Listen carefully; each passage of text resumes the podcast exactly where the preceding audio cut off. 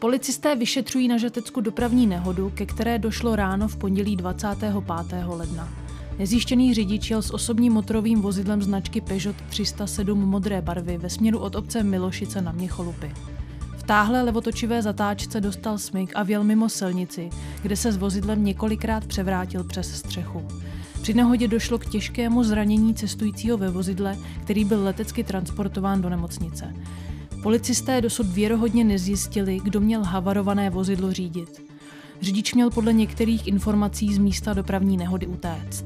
Policisté nyní hledají svědky havárie, kteří by mohli říci více o tom, kdo řídil. Šofér měl být muž ve věku kolem třiceti let, světlé pleti, vysoký asi sto osmdesát pět centimetrů, štíhlé postavy. Na sobě měl mít modrou bundu a tmavé tepláky, na hlavě čepici a kolem krku šálu. Po nehodě mohl popsaný muž dojít do okolních vesnic. Informace mohou lidé policistům oznámit na linku sto padesát osm.